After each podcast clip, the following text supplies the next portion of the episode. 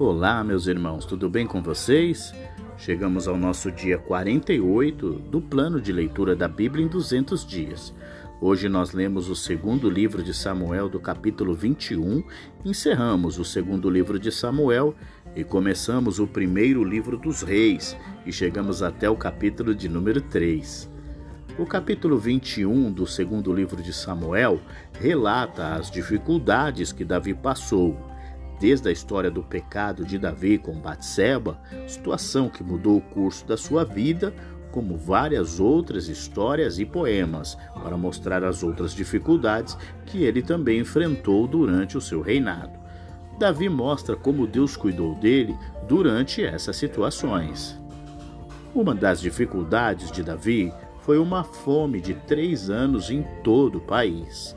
Deus mostrou a ele que este era um julgamento contra Israel, porque Saul havia massacrado os gibionitas. Pois com essa ação, Saul quebrou o juramento de que Josué, como representante da nação, havia jurado aos gibionitas em nome de Deus. Portanto, o pecado de Saul precisava ser purificado e a reivindicação dos gibionitas por justiça precisava ser feita. Assim, o rei mandou buscar Mone e Mefibosete, dois filhos de Rispa, filha de Aiá, que ela teve com Saul, e os cinco filhos de Merabe, filha de Saul, que ela teve com Adriel, filho de Barzilai, de Miolá. Ele os entregou aos gibionitas, que os executaram no monte perante o Senhor. Portanto, sete dos descendentes de Saul foram executados, o número sete simbolizando a plena satisfação. Davi se encheu de simpatia ao ver Rispa, uma das ex-concubinas de Saul, como ficou triste pelos mortos. No entanto, ele tentou consolá-la, organizando um sepultamento honroso para os ossos de Saul e de Jonatas, possivelmente junto com os das sete vítimas. Isso mostrou também que ele próprio não tinha ódio de seu antigo rei, mas executou os sete homens apenas em resposta ao chamado de Deus por justiça. Deus então suspendeu seu julgamento sobre Israel, acabando com a fome. Durante uma das muitas batalhas dos filisteus com Israel, um gigante filisteu aparentemente tentou se vingar do morto Golias, tentando matar Davi. Mas ele mesmo foi morto por um dos chefes de Davi. Três outros gigantes filisteus foram mortos pelos israelitas em diferentes ocasiões. O capítulo 22 relata o cântico de louvor de Davi. Esse cântico enfoca a atenção sobre o livramento de Davi por parte do Senhor e para celebrar as suas vitórias sobre os seus inimigos. Mais tarde foi colocado em música para uso nos serviços do templo. Davi começou o salmo louvando a Deus, que constantemente respondia suas orações e o salvava da morte. Deus mostrou seu grande poder em terremotos, ventos, chuva, relâmpagos, trovões e trevas, e às vezes ele usou essas forças para salvar Davi de seus inimigos. Deus trabalhou em nome de Davi por causa da sua retidão e obediência, mostrando que Deus trata as pessoas como elas merecem.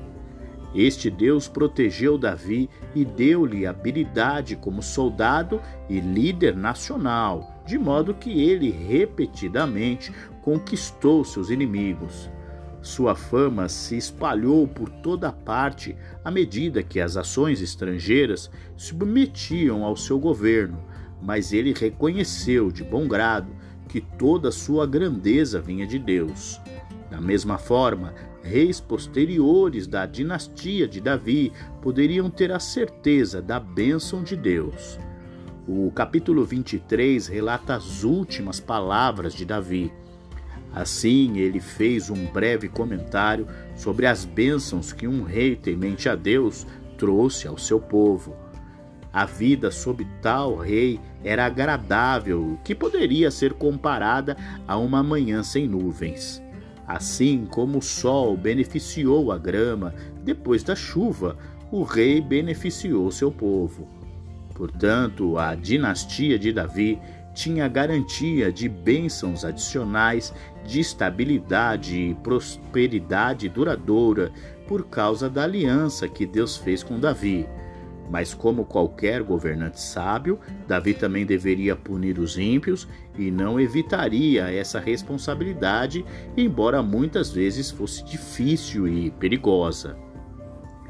Dentre as centenas de homens que se reuniram ao seu redor durante sua fuga de Saul, Davi construiu uma unidade de combate leal e resistente. Essa unidade permaneceu como a força central de seu exército durante seu longo reinado. O comandante-chefe de seu exército era Joabe. Os próximos na classificação, abaixo de Joabe, estavam três generais ou comandantes, cada um dos quais era um lutador corajoso e um herói nacional. Além disso, esses homens eram conhecidos simplesmente como os Três. Depois dos três vieram os trinta, três dos quais foram especialmente lembrados pela ocasião em que arriscaram suas vidas por causa da sua devoção a Davi. Assim, o líder dos trinta era o irmão de Joabe, Abisai. Outra figura notável entre os trinta foi Benaias, comandante da guarda comandante da guarda-costas de Davi. Embora o nome do grupo tenha derivado do número 30, há mais de 30 nomes nas listas bíblicas. Provavelmente isso ocorre porque as listas incluem os nomes daqueles que foram mortos e daqueles que os substituíram. O capítulo 24 fala da numeração do povo e o castigo que Deus enviou. Então, mais uma vez, irou-se o Senhor contra Israel e moveu Davi a punir o povo, ordenando: Vai agora e faz a contagem completa do povo de Israel e de Judá. O crescente poder e prosperidade de Israel sob Davi podem ter dado a Davi e ao seu povo sentimentos de alto elogio, como se eles e não Deus fossem a causa desse crescimento. Assim, Deus viu que havia chegado o momento de despertar Israel para esse pecado Portanto, o orgulho de Davi por sua nação em crescimento foi aparentemente o que fez a sugestão parecer uma boa ideia. Mas Deus iria usar o evento para revelar esse orgulho e puni-lo. Os funcionários realizaram o censo, primeiro no território a leste da Jordânia, depois no norte de Canaã e finalmente no sul. Mesmo antes de Deus agir em julgamento, a consciência de Davi lhe disse que ele havia pecado. Por meio de um profeta, Gade, Deus ofereceu a Davi a escolha de uma das três calamidades como punição, e Davi preferiu deixar a decisão com Deus e confiar em sua misericórdia. Uma praga estourou em Israel, enfraquecendo fisicamente a nação que Davi pensava ser forte. Até mesmo Jerusalém, a cidade de que Davi tanto se orgulhava, teria sido destruída se Deus, em sua misericórdia, não tivesse detido esta praga. Para mostrar o seu arrependimento, Davi foi instruído a oferecer sacrifícios a Deus, mas em vista dos acontecimentos recentes, ele temeu ir ao tabernáculo de Gibeão. Deus, portanto, permitiu que ele permanecesse em Jerusalém, mas o direcionou para a fazenda no topo da colina de um homem chamado Araúna. Davi deveria comprar o pedaço de terra dura que Araúna usava como eira e construir sobre ele um altar para oferecer os sacrifícios. Araúna queria dar o terreno a Davi, mas Davi insistiu em comprá-lo para que sua oferta fosse um sacrifício genuíno, teria que custar-lhe algo. Mais tarde, Davi comprou também o terreno ao redor e declarou que este seria o lugar aonde o templo de Deus seria construído. Nós encerramos o segundo livro de Samuel e começamos agora o primeiro livro dos reis, e o capítulo 1 relata o reinado de Salomão. Davi estava velho e a sua saúde estava piorando. Assim, ele precisava de uma moça virgem com ele continuamente. Uma de suas funções era deitar com ele na cama para aquecê-lo, embora essa jovem, Abisag, não fosse a concubina de Davi. Adonias, o filho mais velho de Davi, decidiu estabelecer-se como rei, enquanto Davi ainda estava vivo, e assim evitar qualquer possível reivindicação ao trono por Salomão mais tarde. Então, depois de obter o apoio do sacerdote Abiatar e do comandante do exército Joabe, Adonias pensou que poderia ignorar os amigos e conselheiros de Davi que favoreciam por Salomão. Esses amigos de Davi tinham mais influências no palácio do que Adonias imaginava. Possivelmente o maior, o mais importante deles era o profeta Natã, que aparentemente sabia que a vontade de Deus era que Salomão fosse o próximo rei. Assim, Natã pensou rapidamente um plano para levar Davi a declarar abertamente que Salomão iria sucedê-lo como rei. Primeiro, Batseba disse a Davi que Adonias havia feito, e então Natã perguntou a Davi se ele aprovara a ação de Adonias. No entanto, chocado com o que ouviu, Davi declarou que Salomão e não Adonias seria seu sucessor. Uma vez despertado para a ação, Davi estava determinado a ver Salomão ungido e proclamado rei publicamente. A nomeação de Salomão parece ter conquistado o apoio popular. Também teve o apoio da guarda pessoal de Davi, os quereteus e os pereteus que estavam sob o comando de Benaias. As celebrações de Adonias foram interrompidas quando ele soube o que havia acontecido. Ele percebeu que sua reivindicação ao trono agora tinha poucas chances de sucesso. Portanto, ele decidiu que a coisa mais sábia a fazer era reconhecer Salomão como rei em troca da garantia de Salomão não executá-lo. Além disso, a empolgação com esses eventos deve ter dado a Davi uma súbita renovação de forças pouco antes da sua morte. Ele providenciou uma segunda unção de Salomão e desta vez com uma cerimônia real e religiosa completa, na qual ele apresentou Salomão ao povo. Ele queria que eles vissem que Salomão era seu sucessor divinamente escolhido. O segundo capítulo do primeiro livro dos Reis relata as últimas instruções que Davi deu a Salomão antes de morrer. No entanto, ao ver sua morte se aproximando, Davi passou a Salomão o conselho que visava garantir estabilidade ao seu reinado e o bom governo para o povo de Deus. Assim, o primeiro e mais importante ponto foi um lembrete para ser fiel a Deus. As promessas de Deus de um reino próspero e uma dinastia duradoura exigiam que Davi e seus sucessores fossem obedientes à vontade de Deus. Sem obediência não havia garantia de bênção. O segundo conselho de Davi a Salomão foi remover aqueles que provavelmente se rebelariam contra ele e recompensar aqueles que permanecessem leais a ele. Davi sabia há muitos anos que Joabe deveria ter sido punido pelos assassinatos que cometeu.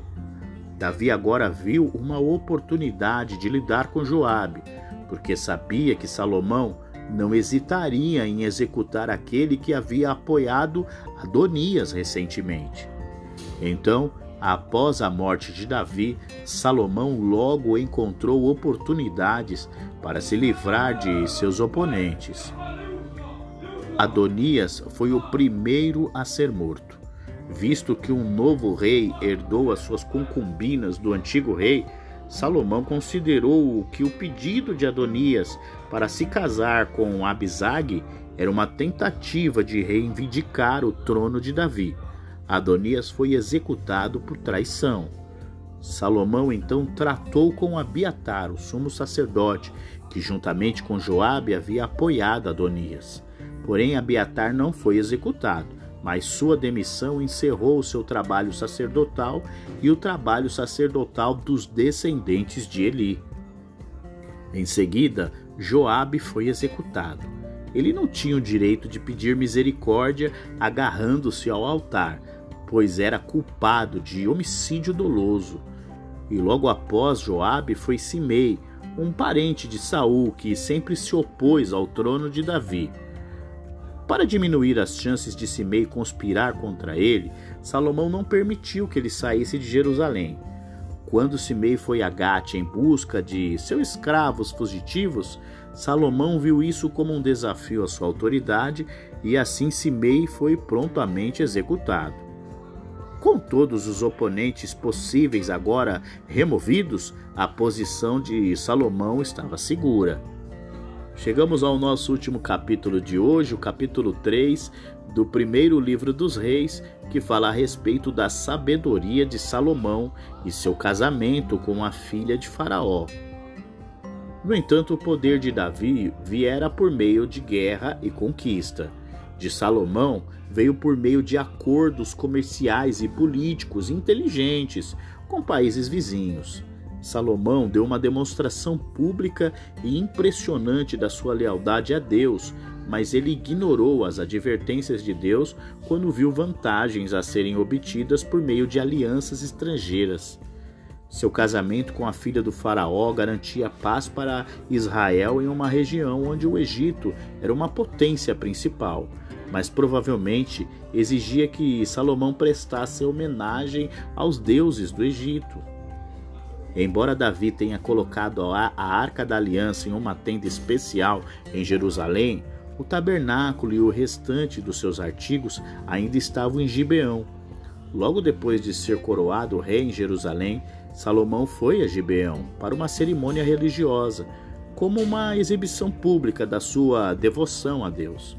Enquanto estava lá, ele teve um sonho no qual Deus se ofereceu para lhe dar tudo o que ele escolhesse. E ao pedir sabedoria para julgar entre o que é certo e o que era moralmente errado, ele mostrou sua preocupação com o governo justo do povo de Deus. E assim Deus deu a ele tudo o que ele pediu e muito mais. De volta a Jerusalém, Salomão logo teve que colocar essa sabedoria em prática quando foi chamado para decidir qual das duas prostitutas era a mãe de um bebê disputado.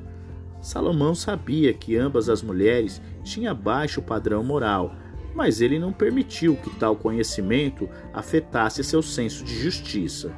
Muitos do povo de Israel poderiam ter sido ímpios, mas Salomão ainda tinha que entender os seus negócios e agir com justiça ao resolver as disputas entre eles.